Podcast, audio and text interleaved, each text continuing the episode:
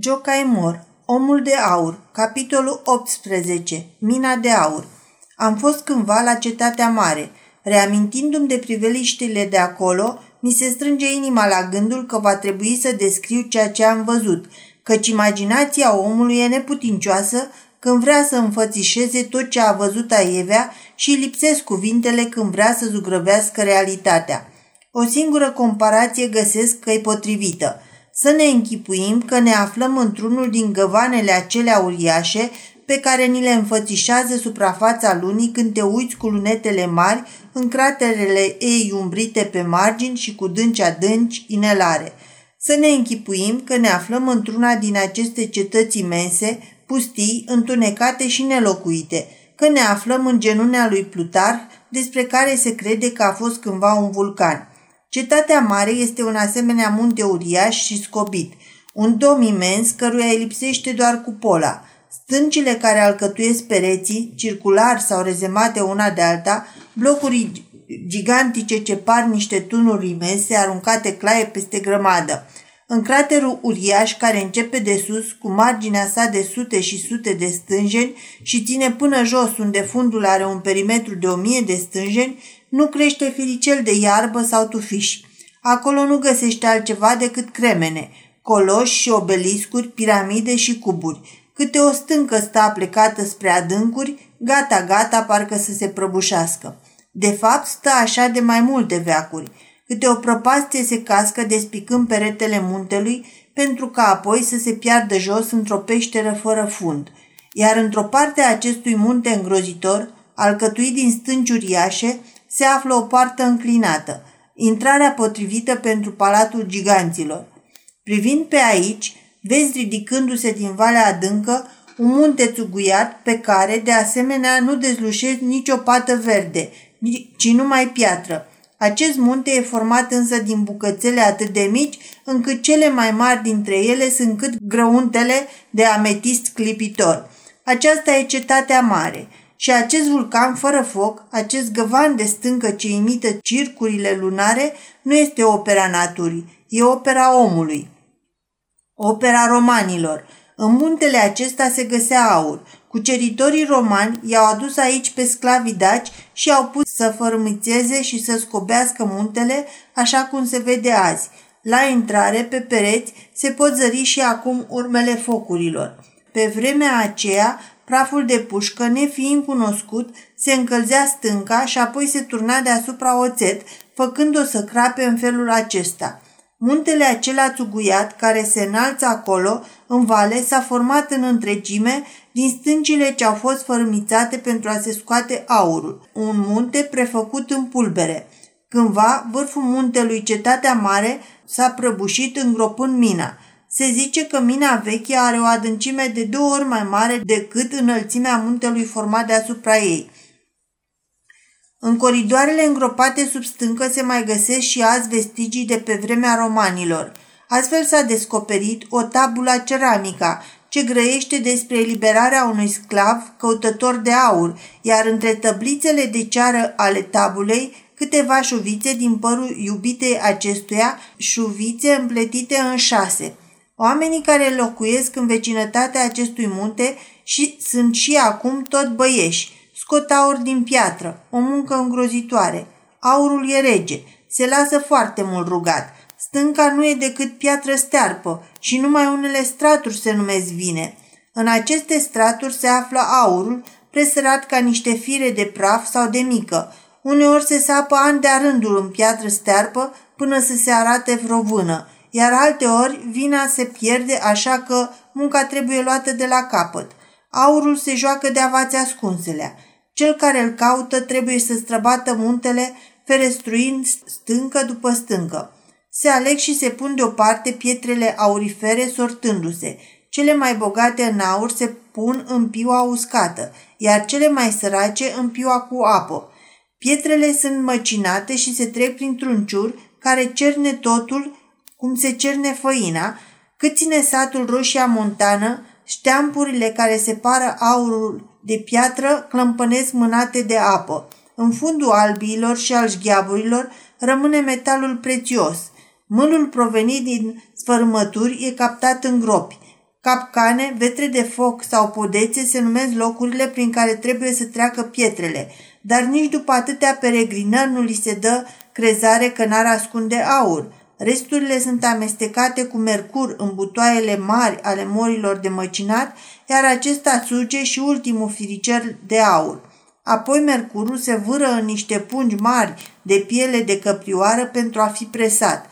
Mercurul străbate prin porii pielii, iar aurul rămâne la fund, ca un praf galben fără luciu. Praful acesta galben este dus în fiecare sâmbătă la Hunedoara de către cei ce lucrează în minele de aur din jurul cetății mari pentru a fi preschimbate în bani. Iată ce se cheamă mina de aur. Dar nu vă luați după înțelesul figurat al cuvintelor. Mina de aur e cetatea foamei. Cei care fărămițează stâncile în căutarea aurului umblă zdrențăroși, mănâncă mămăligă, locuiesc în colibe de lemn și mor în floarea vârstei. Sunt oamenii cei mai sărași din lume. În altă parte e mina de aur. Datorită manevrelor de la Comarom, Timar deveni bogat peste noapte. Își cumpără chiar și o casă în sitiul negustorilor din Comarom, pe strada Rac. Această îmbogățire nu păru nimănui ciudată. Cuvintele de aur ale răposatului rege Francisc I, adresate de maestatea sa unui ofițer de la aprovizionarea armatei care rămăsese sărac, cred că sunt notate în agendele tuturor furnizorilor. Boul a fost legat de iezle. De ce n-a mâncat? Cât anume câștigase Timar din această afacere cu aprovizionarea armatei, nimeni nu putea ști, dar faptul că devenise deodată om de seamă se putea vedea. Începuse alte afaceri și avea bani din belșug. Pentru un comerciant sau un antreprenor, o astfel de ascensiune nu bate la ochi. Pentru ei e greu până pun prima piatră de la temelie. E greu să câștige prima sută de mii de forinți. Dacă au câștigat-o, restul vine de la sine. Prima sută de mii deschide creditul. Totuși, domnul Brazovici rămase oarecum nedumerit. Bănuia și pe drept cuvânt că Timar oferise respectivilor o mită mai mare decât obișnuia el să dea și în felul acesta pusese mâna pe acele afaceri grase din care de obicei se înfrupta el. Bine, dar cum putuse totuși să câștige atâta? Din clipa în care Timar se ridicase devenind de sine stătător, domnul Brazovici căuta cu lumânarea prietenia fostului său Schreiber, poftindu-l adesea la seratele ce se dădeau în casa lui, unde tânărul venea cu multă plăcere. În acest fel putea să o vadă și pe Timea, care încet, încet început să se priceapă limba în care se discuta. Până și doamna Zofia îl primea cu plăcere. Ba odată, jumătate șoptind, jumătate răgnind, îi spuse Ataliei că nu-i pică nasul dacă se arată mai prietenoasă față de Timar. Nu de alta, dar acesta devenise un om înstărit și deci nu era o partidă de lepădat. Făcea mai mult decât trei ofițeri la un loc, deoarece ăia n-aveau altceva decât uniforma pompoasă și datoriile. La care sfat, domnișoara Atali răspunse că asta nu înseamnă să mă mărit cu servitorul tatălui meu. De unde doamna Zofia putea deduce începutul frazei, dacă tatăl meu s-a căsătorit cu slujnica lui, acest răspuns fusese o ripostă bine meritată pentru doamna Zofia, cum îndrăznise oare să se vâre în familia lor și să devină mama unei domnișoare atât de nobile? După cină, când rămaseră singur la masă, domnul Brazovici începu să bea împreună cu Timar. La băutură, Brazovici era un as pe când bietul băiat nu băuse în viața lui, atât cât să se sature. După ce se încălziră de-a binerea, Brazovici îi spuse în glumă lui Timar. Ea spune Mișca, dar știi cu mâna pe inimă. Cum dracu a izbutit să câștige atâta băne din afacerea aia cu pâinea? Doar am făcut și eu isprăv de asta și știu cam ce se poate stoarce din asemenea afaceri. Am amestecat și eu tărâțe și praf de moară în făină. Mă pricep și eu cum trebuie să în pleavă în loc de grâu uscat. Știu și eu care e deosebirea dintre făina de secare și cea de grâu, dar să câștig ca tine n-am fost în stare niciodată. Ce șmecherie ai făcut? Hai, mărturisește! Acum și așa, ce a fost, a fost.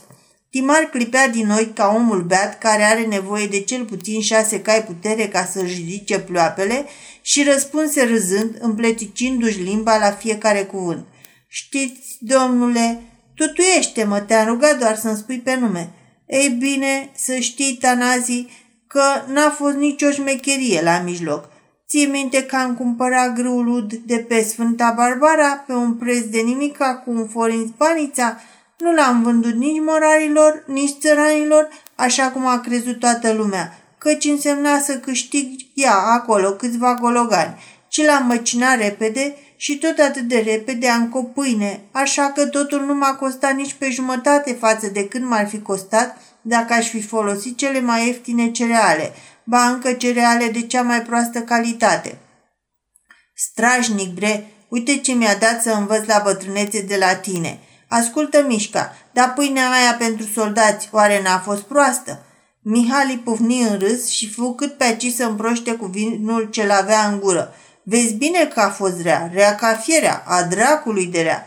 Și nu s-a plâns la Ferflegun Comision, Comisia de Aprovizionare a Armatei. La ce bun? Aveam tot Comisia de Aprovizionare a Armatei în buzunarul meu, dar comandantul cetății și ăla era tot în buzunarul meu, spuse Mihali, lovindu-și trufaș buzunarele în care încăpeau atâția oameni de seamă. Ochii domnului Brazovici scântoiau ciudat. Păreau și mai roșii ca de obicei. Și pâinea făcută din grâul ăla umed, ai dat-o într-adevăr soldaților să o mănânce?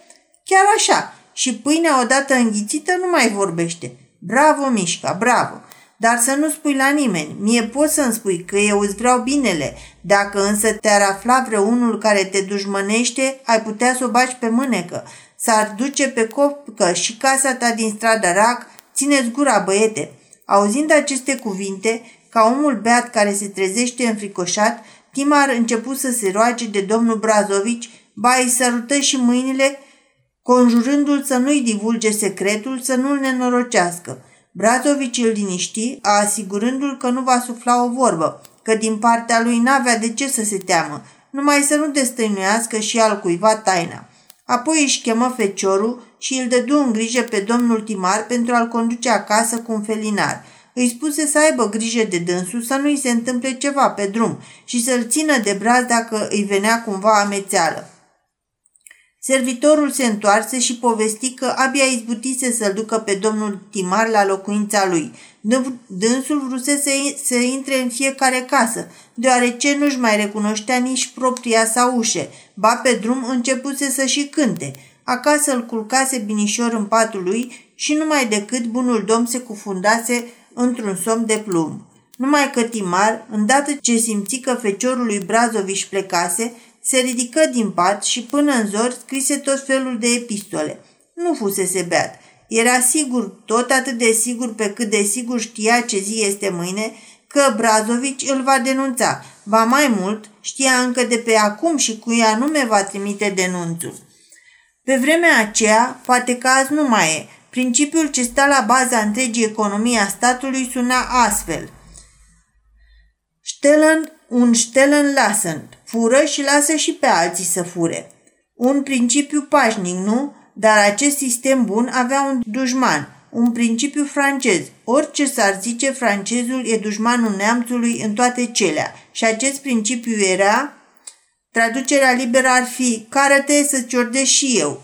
Diferiții înalți demnitari din guvern și de la curte erau rivali și pe măsură ce unul sau altul izbutea să întoarcă vaca de mult spre dânsul, Ceilalți se înverșunau să-l răstoarne cu coarnele pe cel care își umplea și ștarul, revenicând Bonavaca pentru restul lor. Pe vremea aceea existau cele trei cancelarii ale curții. Apoi, Camera Generală de Finanțe și Comerț, Curtea Supremă de Justiție, Consiliul de Război, Direcția Poliției și a Cenzurii, Cancelaria Secretă, Direcția Generală a Contabilității. Întreaga filozofie consta în a dibui care din rotițele acestei complicate mașinării trebuia să fie unsă pentru a se deschide lădița în care cetățeanul cinstit avea voie să-și vâre mâna. Ce puteai căpăta? Și de unde? Și de la cine? Și cu al cui ajutor? Și din ce pricină? și în ce fel și când și care-i prietenul și care-i dușmanul celuilalt demnitar. Și care ce preferință are? Și cine e acela de care depind toate șurubăriile? Asta era știința științelor. Așa că Timar nu fu deloc surprins când la câteva zile după seara petrecută la Brazovici, fu chemat sus în cetate, unde un domn care se prezentă drept uh, alt consilier uh, de finanțe îi aduse la cunoștință că deocamdată va rămâne acolo într-un sever arest preventiv, cerându-i totodată să predea cheile pentru a-i se sequestra actele și dosarele cu scripte. Vestea stârnâi o vâlvă de neînchipuit. Secretul lui Timar fusese denunțat la Camera de Comerț uh, și Finanțe. Acesta era într-o veșnică rivalitate cu vârfurile Hofkingstarului. Se ivise așadar prilejul să fie scoase în văzul lumii toate murdările înconjurate de mister ce se comiteau în sânul acelei instituții și astfel să îi se smulgă întregul resort de aprovizionare al armatei. Atacul fu susținut și de cele trei cancelarii ale curții, pe când Hofkriegsstradul fu apărat doar de direcția poliției, în timp ce stat canțelei veni cu decizia împotrivă. Îndată fu trimisă o comisie care avea instrucțiuni să nu cruțe pe nimeni, să suspende toată Verpflegung Comision, să citeze în fața ei pe generalul comandant, să-l aresteze pe furnizor, să pornească un proces penal și să dea totul în vileag. Doar în denunț erau înșirate toate amănuntele cât se poate de limpede. Dacă se va găsi un singur dumicat de pâine mucedă, va fi vai și amar de timar. Dar nu se găsi nimic. Timp de 8 zile, comisia lucră zi și noapte. Se audiară martor pus să jure înainte de a depune mărturie, ba chemară în ajutor tot județul. Nimeni însă nu depuse împotriva lui Timar. Din cercetări reieși că toată încărcătura de grâu ud fusese vândută de timar morarilor, fabricanților și crescătorilor de porci, că niciun bob din grâul acela nu se amestecase în pâinea ce fusese pregătită pentru soldați. Comisia cită chiar și soldați, dar aceștia declarară toți ca unul că niciodată nu mâncaseră pâine mai bună decât aceea cu care hrănise Timar vreme de două săptămâni. Ori dacă niciun acuzator și niciun martor nu fu împotrivă cu atât mai puțin ar fi îndrăznit cineva să aducă vreo acuzație forurilor armatei, cum că ar fi fost mituite. Ele cedaseră aprovizionarea și pe bună dreptate celui care ofertase mai ieftin și marfă de mai bună calitate. La sfârșit, cei anchetați se revoltară, se simțeau profund jigniți, amenințau, zdângăneau săbile, așa că Speriată, comisia căzută în capcană revocă totul, îi reabilită pe tot și își luă grăbită tălpășița din Comarom. Iar lui Timar îi dă dură drumul cerându-și, cerându-i scuze cu nemiluita și declarară că merită să fie numit om de aur.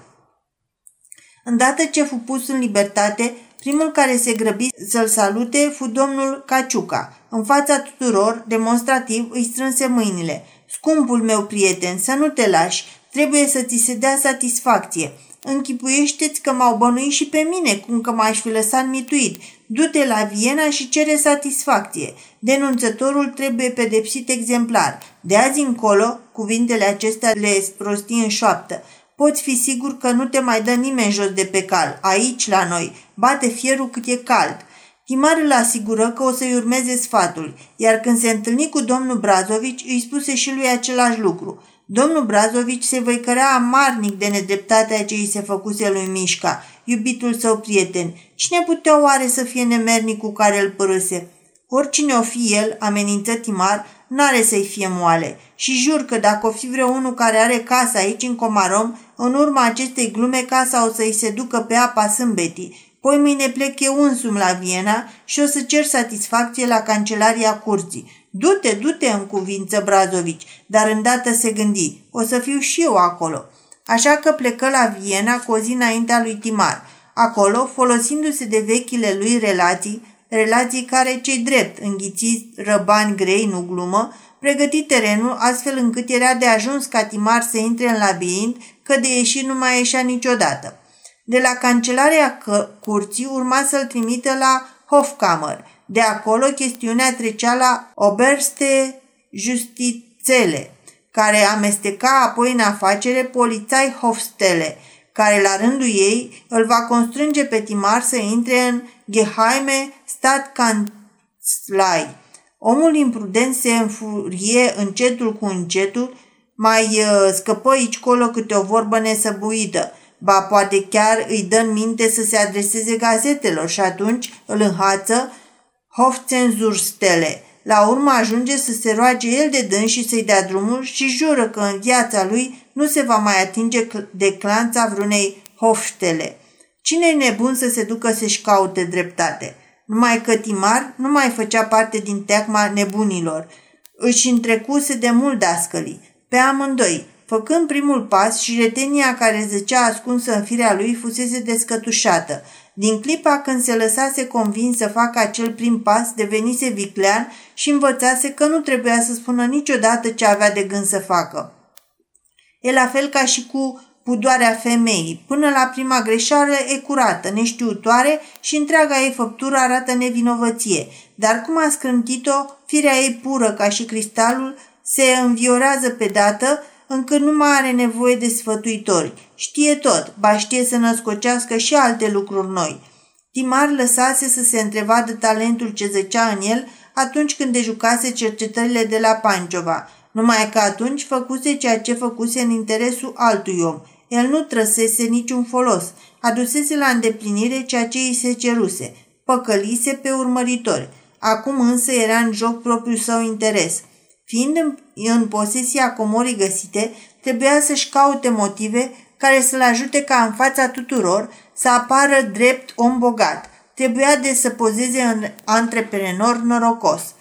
Din prima afacere câștigase o sumă fabuloasă. Dacă lumea va crede că îmbogăția lui se datora contrabandei, nu era mare nenorocire. Nimeni nu putea să dovedească, deoarece totul era minciună.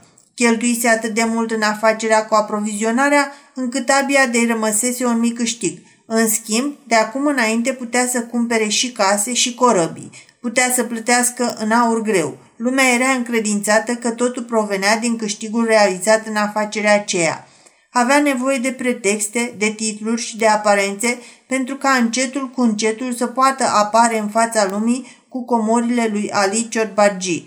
Ce făcut deci când plecă la Viena? Timar trebuia să ceară satisfacție Hofkamerei. Ori, în privința aceasta, putea să conteze pe sprijinul Hofkriegsratului. Avea scrisori de recomandație din partea protectorilor săi din Comarom către niște persoane foarte influente. Dar el lăsă în fundul lăzii toate scrisorile de recomandație și se duse direct la președintele Hofkamerei, cerându-i o, o audiență. Ministrului îi plăcu că omul nu intră pe fereastră, ci direct pe ușă. Așadar îl primi. În altul demnitar era un bărbat înalt, cu fața rasă, cu o bărbie dublă ce îți inspir, inspira respect, cu sprâncene severe și chel. Pe piept avea o sumedenie de decorații. Când împricinatul cu mustață lungă apăru în fața lui, își ascunse mâinile la spate sub aripile fracului. Timar purta haine simple, negre, după moda ungurească. Prima întrebare a excelenței sale fu de ce nu-și agață domnul o sabie atunci când vine în audiență? Nu sunt nobil, excelență. A, așa? Și ai venit la mine fără îndoială să-mi cer satisfacție pentru arestarea dumitale și pentru cercetările ordonate împotriva dumitale? Departe de mine acest gând de excelență, răspunse Timar. Guvernul și-a făcut datoria atunci când, în urma unui denunț care părea întemeiat, a pornit cercetări cu toată severitatea și nu numai împotriva mea, ci și împotriva unor persoane mult mai de seamă decât mine. Cum nu sunt nobil, n-am niciun motiv să mă plâng pentru știrbirea lui prima nonus. În schimb, rămân adânc recunoscător atât de nunțătorului cât și judecătorilor pentru că prin această severă anchetă au scos la iveală faptul că nu mi-am murdărit mâinile în această afacere – E, e, deci n-ai de gând să cer satisfacție împotriva celui care te-a denunțat? Din potrivă, găsesc că o astfel de cercetare ar fi dăunătoare, deoarece în acest fel aș speria și aș îndepărta pe ceilalți oameni cinstiți care ar vrea să denunțe adevăratele abuzuri. Onoarea mea a fost reabilitată. Nu sunt răzbunător din fire și în afară de asta n-am nici timp și nici poftă de așa ceva. Ce a fost, s-a dus. Auzind aceste cuvinte, excelența sa își scoase o mână de sub aripa fracului pentru a-l bate pe Timar pe umăr. E, e, asta e o atitudine foarte înțeleaptă din partea dumitale. Va să zic că n-ai timp să alergi încoace și încolo, pierzându-ți vremea cu procese de răzbunare. Ai o concepție inteligentă. Așadar, cu ce gând ai venit la mine? Cu o propunere. Oh, cu o propunere, pentru care protecția excelenței voastre mi-ar fi necesară. Excelența sa își ascunse din nou mâna sub aripea fracului. Coroana are un domeniu în partea dinspre hotarul Ilir, la Leveting. Aha, mhm, gâgâi înălțimea sa și și încreți fruntea bine de tot. Și în ce scop spui asta? De obicei umblu prin părțile acelea în calitate de angrosiți de cereale și astfel am ajuns să cunosc situația de acolo. Moșia are vreo 30.000 de jugăre pe care bancherul vienez Silberman le-a arendat de la guvern cu arende de 40 de creițari pe jugăr. Încheierea contractului intră în atribuțiile Hofcamerei, iar de arendă dispune Hofkriegsratul. Arenda se ridică deci la 20.000 de forinți. Silberman, împărțind moșia în trei, a arendat-o unor subarendași, care i-au plătit un forin de jugăl. Păi de, doar trebuia să câștige și el ceva. De bună seamă, subarendașii, la rândul lor, au împărțit pământul în părticele mai mici, dându-le locuitorilor din împrejurimi în schimb unei rente în natură. Acum însă, deoarece a fost unul după altul doi ani răi și mai ales anul acesta din pricina secetei mari, pământul din Banat n-a rodit nici măcar de sămânță. Țăranii n-au strâns nimica, așa că n-au avut ce să le dea sub arendașilor și iată că arendașul principal, pentru a scăpa de arendă, a declarat faliment, rămânând dator cu arenda pe anul în curs. Auzind aceste cuvinte, ambele mâini ale excelenței sale apărură de sub aripile fracului și în altul demnitar începu să explice lui Timar, folosind cele zece degete. Păi da, fiindcă Silberman făcea lux ca un prinț, cioflingarul. Mă rog, ținea cai de 8.000 de forinți ca să-i înhame la trăsură. Acum sunt vânduți la licitație. Eu sunt excelență și uite că nu sunt stare să țin cai de 8.000 de forinți.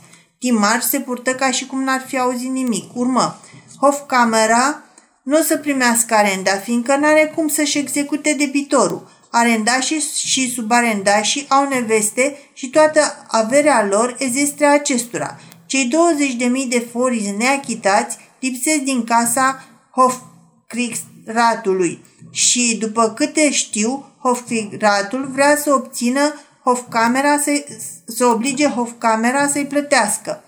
Excelența sa deschide capacul tabacherei și, în timp ce cu vârfurile a două degete prinse câteva fire de tutun, trase cu coada ochiului căutând să priceapă unde bătea Timar. Umila mea ofertă este următoarea, continuă Timar, scoțând din buzunar o hârtie împăturită în patru. Eu aș arenda moșia din Leveting pe timp de 10 ani, cu prețul pe care subarentașii l-au plătit arendașului principal, adică cu un forint pe jugăr. Hmm, frumos lucru. Arendașul cel nou, deoarece suntem la sfârșitul lui noiembrie, înseamnă că a pierdut un an. Toate pământurile au rămas necultivate. Eu însă mă ofer să pun la socoteală nu numai anul acesta pierdut, ci mă oblig să plătesc și arenda care a rămas neplătită de anul trecut. Excelența sa lovi de două ori cu unghia în capacul tabacherii sale de aur și și încreți buzele. Hm, gândi el, ăsta e un om de aur, ăsta știe mai mult decât arată mutra lui bleagă. Ăsta bănuiește că noi, cei din Hofcamera, ă, vrem să luăm din mâinile Hofkriegsratului resortul aprovizionării armatei și că cercetările de la Comarom urmăreau tocmai acest lucru. Cum cercetările au dat greș, Hofkriegsratul și militarii ăia zgomotoși din subordinele lui au triumfat și acum se fac luntre și punte să smulgă din mâinile noastre administrarea moșiilor care aparțin districtelor militare de la graniță. Și asta e o bonavaca. Și ca să facă asta, neachitarea arendei de către arendașul moșiei de la Leveting, care a dat faliment, e un pretext minunat. Și iată că omul acesta, care a fost urmărit de Hofkammer, ă, scăpând totuși până la urmă, nici nu se gândește să se alieze acum cu dușmanii Hofcamerei, ci, din potrivă, a venit aici pentru a ne ajuta să ieșim din încurcătură și deci să ne întărească poziția. E un om de aur, trebuie prețuit cum se cuvine. Bine, zise excelența sa cu glas tare, văd că ești un om de ispravă. Ai fost jignit de noi și totuși ai uitat necazul. O să te convingi, fără îndoială, că aceasta e calea cea mai bună pe care trebuie să o urmeze orice om cu scaun la cap. Și pentru a-ți dovedi că statul știe să-i răsplătească pe oamenii cu judecată, te asigur că oferta dumitale va fi acceptată. Vino chiar în seara asta la mine, te asigur de reușită. Timar înmână excelenței sale oferta scrisă, se înclină adânc și ieși. Excelenței sale îi plăcu omul. În primul rând pentru că uitase și iertase guvernului o mare nedreptate, care dacă ar fi fost cormonită ar fi avut urmări neplăcute. În al doilea rând, pentru că propunea guvernului un contract avantajos cu 50% mai avantajos decât cel dinainte. În al treilea rând, pentru că, dând dovadă de un spirit de sacrificiu, mai mult decât mărinimos, venea în ajutorul Hofcamerei, care o cam băgase pe mânecă și o ajuta să fie în situația de a avea tăria să respingă triumfătoare atacul Hofkriegsratului. Deci de trei ori om de aur. Dar și în al patrulea rând, Timar era un om de aur. Asta însă nu putea să știe deocamdată excelența sa. Află lucrul acesta după, abia după ce se întoarse în palatul său spre a sta la masă, când vizitiul îl înștiință că ungurul acela pe care excelența sa îl însărcinase să liciteze numele său pentru cai de 8.000 de forinți ai lui Silbermar, venise într-adevăr cu cai, însă în ceea ce privește prețul lor urma să raporteze totul confidențial, de patru ori om de aur. Când spre seară Timar căută pe excelența sa la serviciu, putu să constate că fața fiecăruia din cei pe care îi întâlnea era însuflețită de un zâmbet amabil.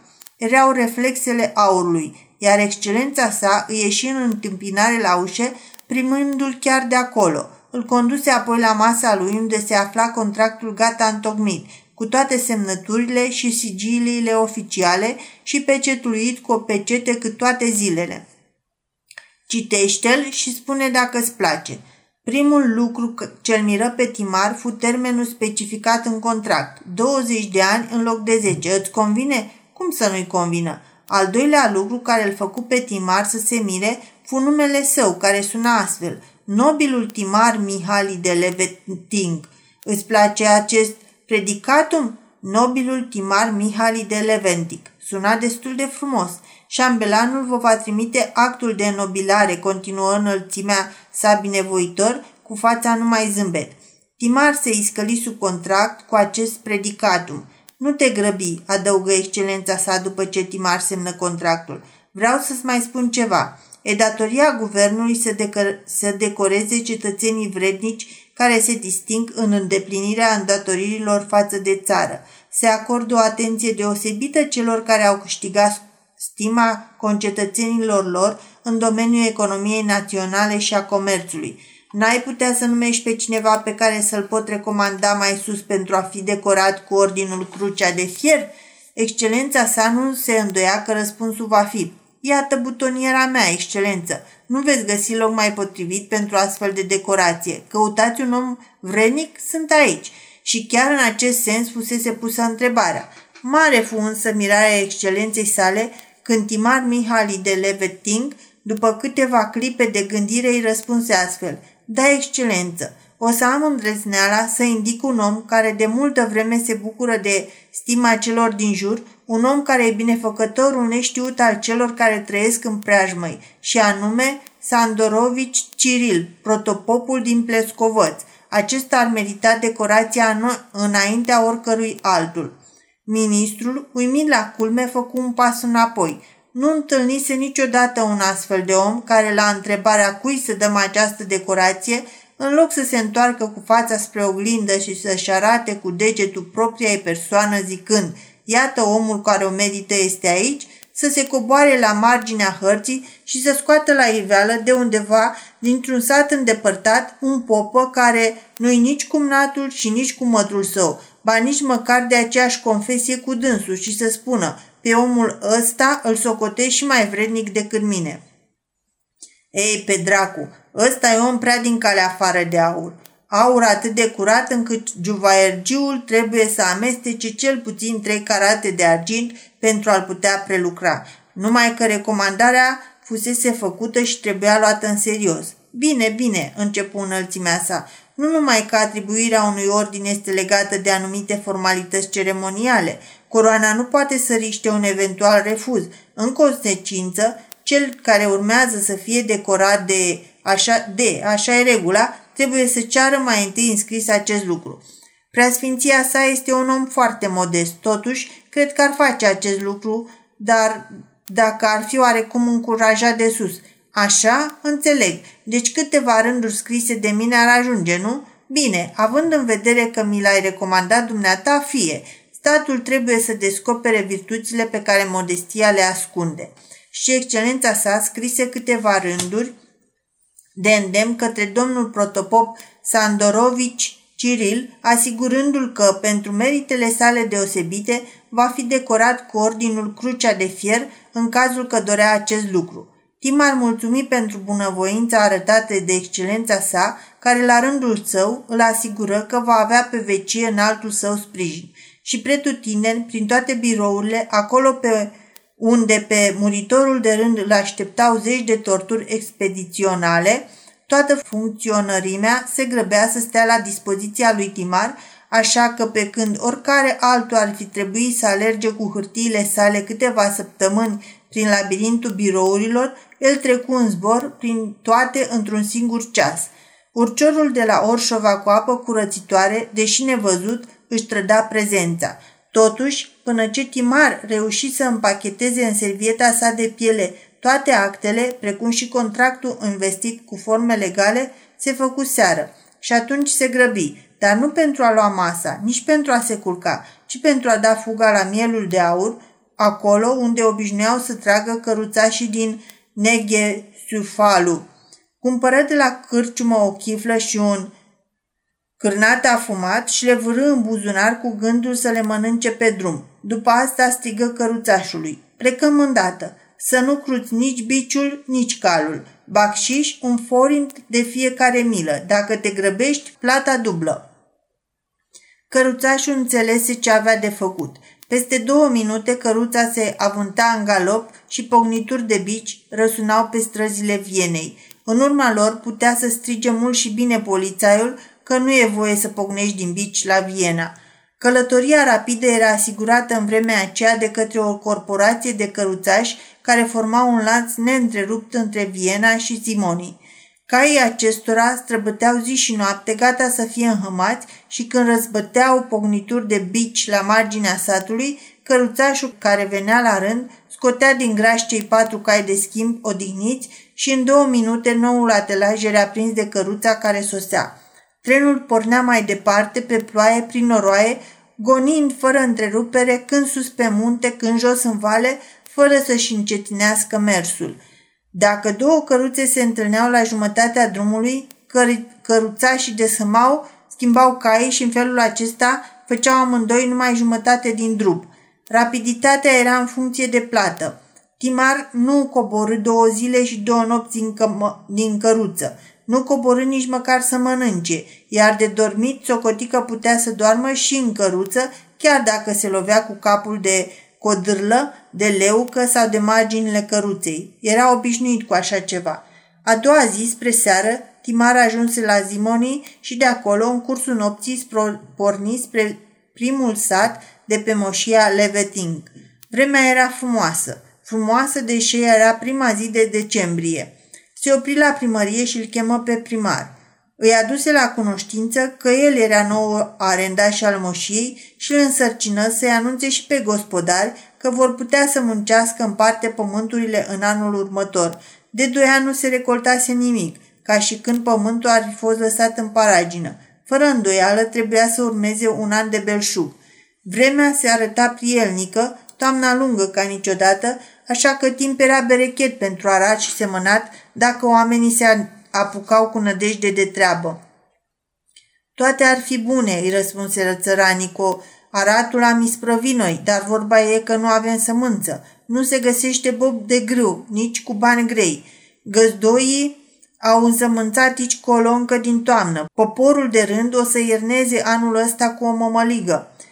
O să fie și sămânță, îi încurajă Timar. O să mă îngrijesc eu să aveți. Și așa trecu prin toate celelalte sate unde locuiau dișmașii, astfel că la îndemnul său țăranii porniră de îndată cu plugurile pe ogoare și începură să are în lung și în lat câmpia, altfel sortită să rămână pârloagă încă un an întreg, adică să rudească buruieni și scaieți.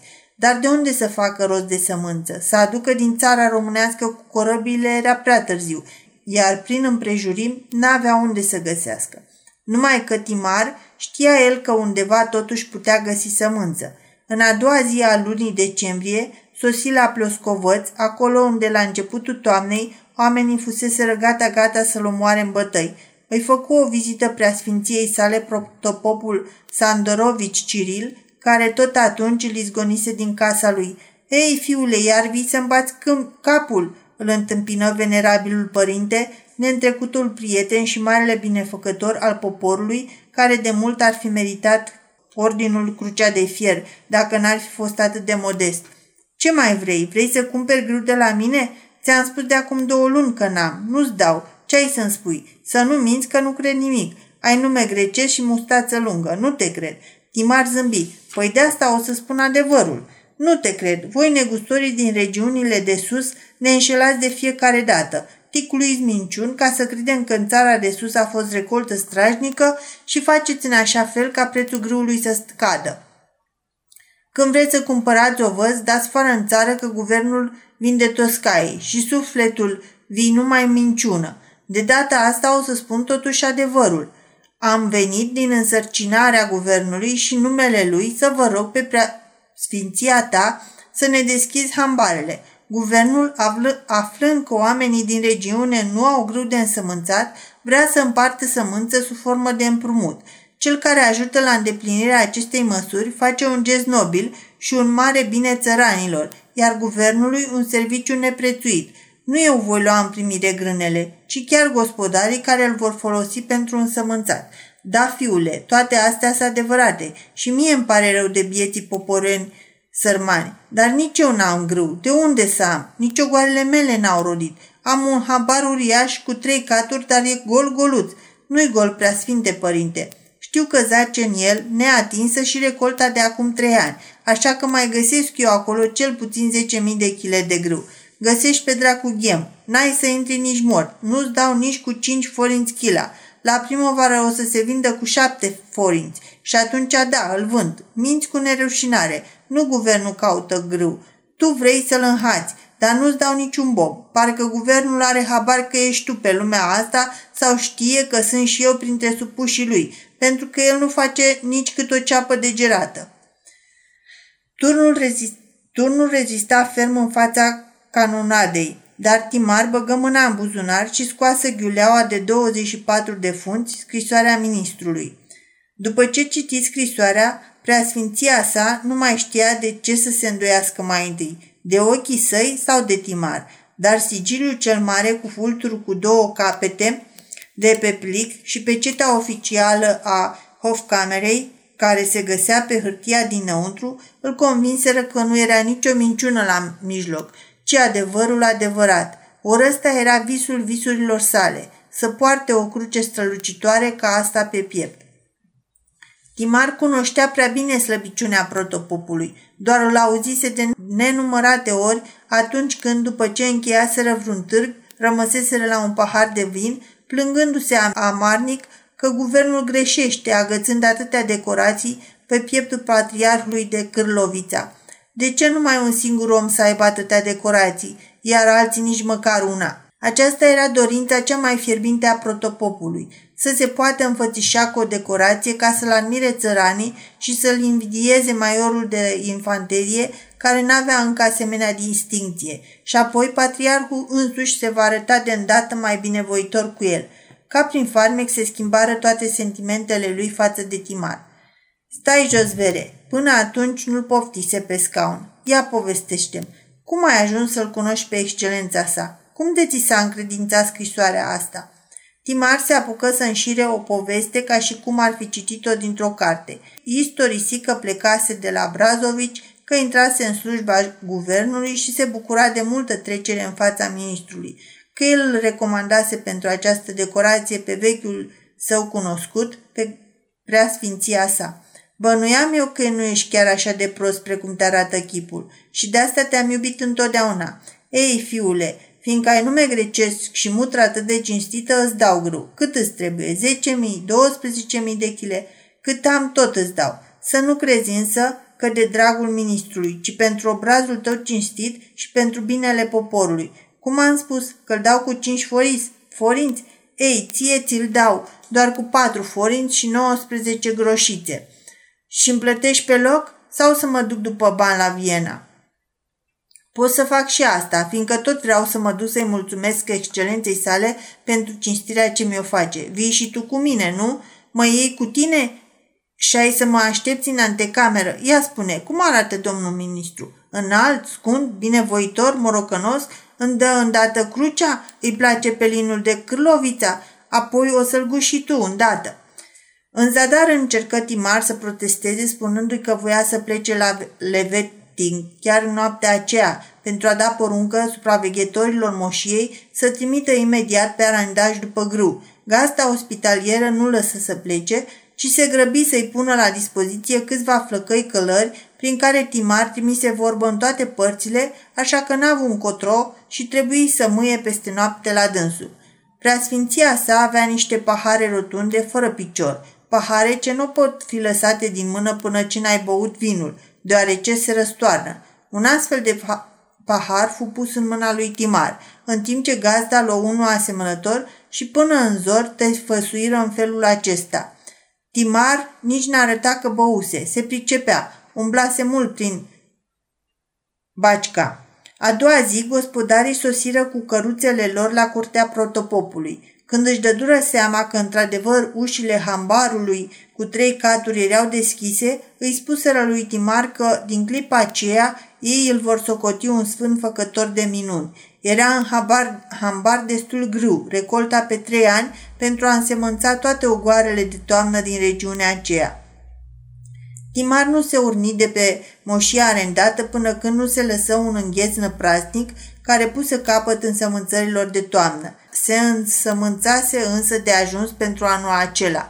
În rest, pământul urma să fie însămânțat în primăvară sau să fie lăsat izlas. Moșia de 30.000 de jugăre avea abia câteva sute de jugăre pentru pășune. Încolo numai pământ negru ce dădea grâu de primă calitate. Dacă anul era bun, recolta avea să fie nespus de îmbelșugată. Semănatul se făcuse tocmai la vreme. Toată toamna până către sfârșitul lui octombrie nu plouase și bătuse vântul. Cei care semănaseră atunci urmau să aibă iarăși o recoltă slabă, căci sutele de mii de hârcioci scoseseră din pământ boabele neîncolțite și le mâncaseră. Celor care, care semănaseră în noiembrie, pe noroi, zăpada timpurie le stricase semănăturile, deoarece grâu încolțit se năbușise sub zăpadă, pământul fiind moale – Apoi zăpada se toprise brusc și urmase o vreme călduță care ținut chiar până la Crăciun.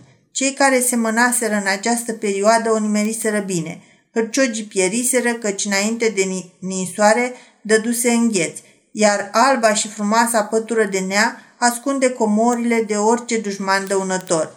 Mare loteriei și agricultura, ori totul, ori cotul. Timar nimeri totul. Urmă un an atât de prielnic încât cel care avusese norocul să semene în banat un bob seceră 20. Agricultorii din Levetic îl binecuvântau pe nou arendaș care nu-i lăsase să piară în anul acela.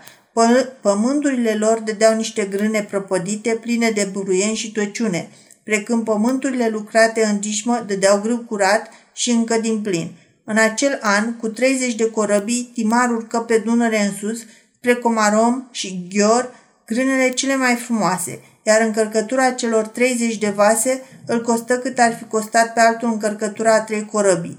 Depindea doar de el dacă voia să câștige în anul acela o jumătate de milion sau să mai adauge încă 100 de mii sau să mai lase 100 de mii din jumătate de milion. Putea să ieftinească grânele și deci pâinea sărmanului popor sau putea să pună cuțitul în beregata celorlalți angroșiști rivalii săi.